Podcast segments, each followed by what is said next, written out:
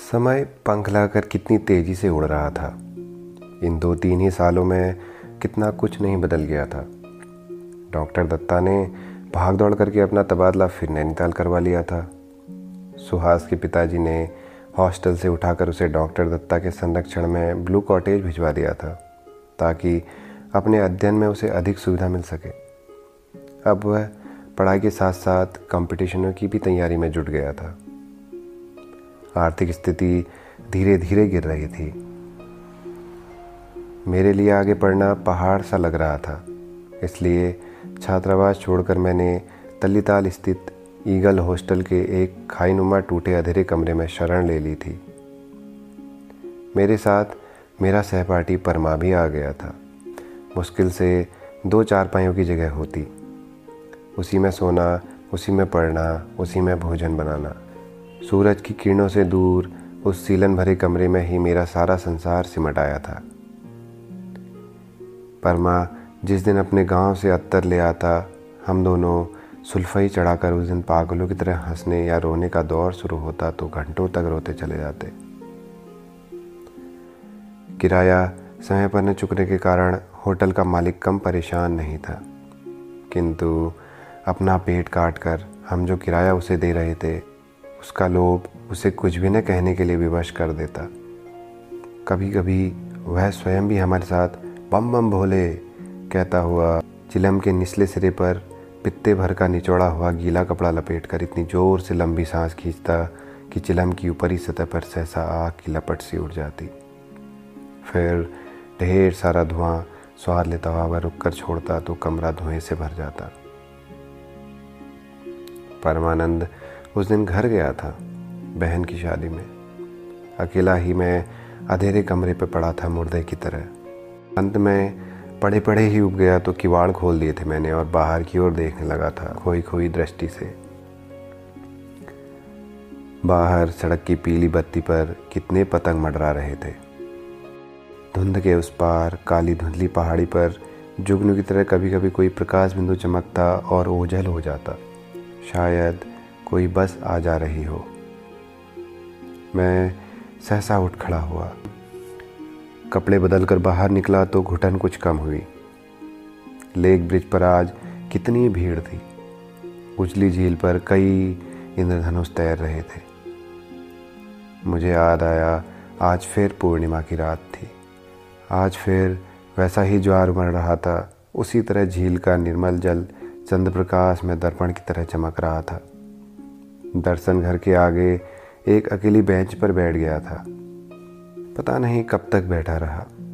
सड़कें जब सुनी सुनी हो गई, घरों की बत्तियाँ बुझने लगी तो मुझे होश आया। मेरे पाँव जल्दी जल्दी लौटने लगे। सीढ़ियाँ उतर ही रहा था कि अपने दरवाजे के आगे एक छाया सी खड़ी दिखी काली काली कौन? आश्चर्य से मेरे मुँह से निकल पड़ा। छाया अपने स्थान पर तनी खिली मेहा, तुम मेरे सूखे होठ खुलाए। अधेरे में यहाँ इस समय तुम अपलक मेरी ओर देख रही थी चुप। कितना कुछ नहीं था तुम्हारी आँखों में कहने के लिए। पत्थर की मूर्तियों की तरह न जाने कब तक हम एक दूसरे के आमने सामने गूँगे से खड़े रहे। तभी सहसा तुम मुड़ी और धीमे धीमे कदम रखती हुई अंधेरी सीढ़ियों के उस पार कहीं ओझल हो गई थी।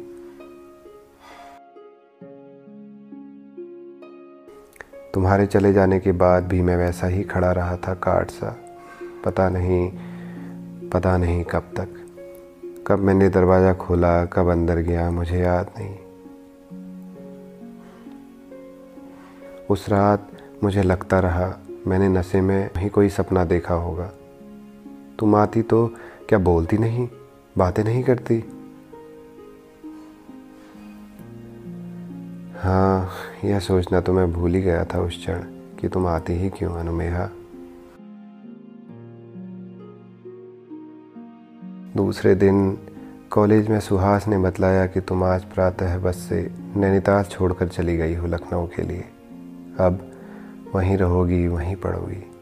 कभी भी नैनीताल नहीं आओगी। यह क्या कह रहे हो? आश्चर्य से मेरा मुँह खुलाया। हाँ हाँ ठीक कह रहा हूँ गुरु। सुहास उसी सहजता से बोला। यहाँ उसका मन नहीं लग रहा था, पता नहीं क्यों। दिन रात खोई खोई सी रहती। पहले अकेले अकारण घूमती रहती थी, कभी झील के किनारे किनारे तो कभी सूखा ताल की कब्रों की तरफ़ निकल जाती। पूर्णमासी की रात झील के निकट बैठ जाती। बड़ी मुश्किल से उसे घर लाता था। इधर उधर कुछ दिनों से उसने घूमना फिरना बंद कर दिया था। अपनी पढ़ने की मेज़ पर बैठ जाती और खिड़की खोलकर बाहर ताकती रहती। आड़ू के पेड़ के अलावा वहाँ कुछ भी दिखलाई नहीं देता था। अंकल किसी मनोरोग विशेषज्ञ को दिखलाने की बात करते तो पागलों की तरह से हंस पड़ती थी। परसों आंटी ने आड़ू का वह पेड़ भी कटवा दिया तो वह कितना रोई थी। क्यों कटवाया? मेरे होठों से टूट टूट कर ये दो शब्द बिखर गए थे। वहाँ गुलाब के पौधे लगवाने थे ना? आंटी को इधर बागवानी का नया शौक जगह है। चौबटिया गार्डन से उन्होंने तरह तरह के पौधे मंगवा लिए थे। अपने चिड़ियाघर की जगह भी उन्होंने क्यारियाँ बना ली हैं।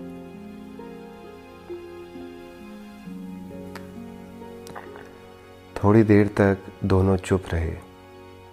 तभी मुझे याद आया इस समय तो एडमिशन मिलना भी कठिन होगा। इस समय तो एडमिशन मिलना भी कठिन होगा ना? हाँ उसे जैसा कुछ याद आया। लेकिन प्रॉब्लम नहीं रहेगी शायद। यूनिवर्सिटी में कोई उनके रिश्तेदार रजिस्ट्रार है। उसकी पटवा डागर वाली जीजी के पति भी अब लखनऊ चले गए हैं। संभवतः उन्हीं के कहने पर अनुमेय वहाँ गई हो।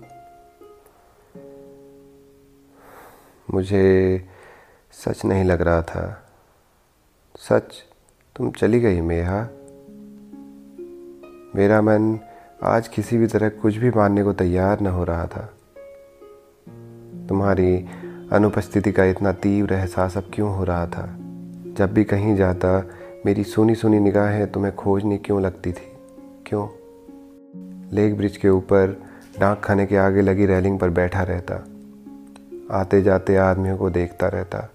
कहीं तुम फिर लौट करने आ गई हो। हो सकता है एडमिशन न मिला हो। शाम को उन्हीं रास्तों पर उसी तरह घूमता, जिस तरह तुम्हारे साथ कभी कभी चल जाया करता था। उस दिन रॉक्सी पर यूँ ही कोई पिक्चर देख आया था। उसी सीट पर बैठा, जिस पर उस दिन बैठा जब हमने बाईसाइकिल थीप देखी थी। सुहास से मिलने के बहाने कितनी बार ब्लू कॉटेज गया था। वह कमरा कितनी बार देखा, दीवारें छू छू कर जिसमें तुम्हें पढ़ाया करता था। वह छोटी सी गोल मेज अब तक वहाँ उसी तरह रखी थी। उसी तरह उसके आसपास बेद की दो कुर्सियाँ पड़ी थी। उस स्थान को खोजता रहा जहाँ बरसात में आड़ू का छतरी नुमा नन्ना पेड़ भीगा भीगा सा खड़ा रहता था सिर झुकाए। पूरी चाँद की रात मैं अकेला ही नाव लेकर निकल जाता। आसमान की ओर उठती, उन चमचमाती लहरों में तुम्हारे हज़ारों प्रतिबिंब क्यों नज़र आते थे मुझे? मेरे लिए यह सब असहाय हो उठा था। इतना एकाकी मैंने अपने को कभी भी अनुभव नहीं किया था। शाम को कभी कभी चील चक्कर के घुमावदार मोड़ की तरफ़ निकल जाता। अधियारे में लौटते समय कोई जीप या कार बल्दिया खान की तरफ़ से आती दिखती तो मैं पता नहीं क्यों सड़क के किनारे जिज्ञासा से देखता हुआ ठहर जाता। जब तक वह पास न आती, मेरे बगल से गुजर कर ओझल न हो जाती, मैं ठगा ठगा सा खड़ा रहता। मैं जानता था, तुम ऐसे इस तरह कैसे आ सकती हो? फिर भी मेरा पागल मन मानता न था ना। आपके कपड़े कितने ठंडे हुए हैं। मैं स्वयं अपने ठंडे कपड़ों को सहलाता। सचमुच, मुझे अपने कपड़े कितने ठंडे से लगते।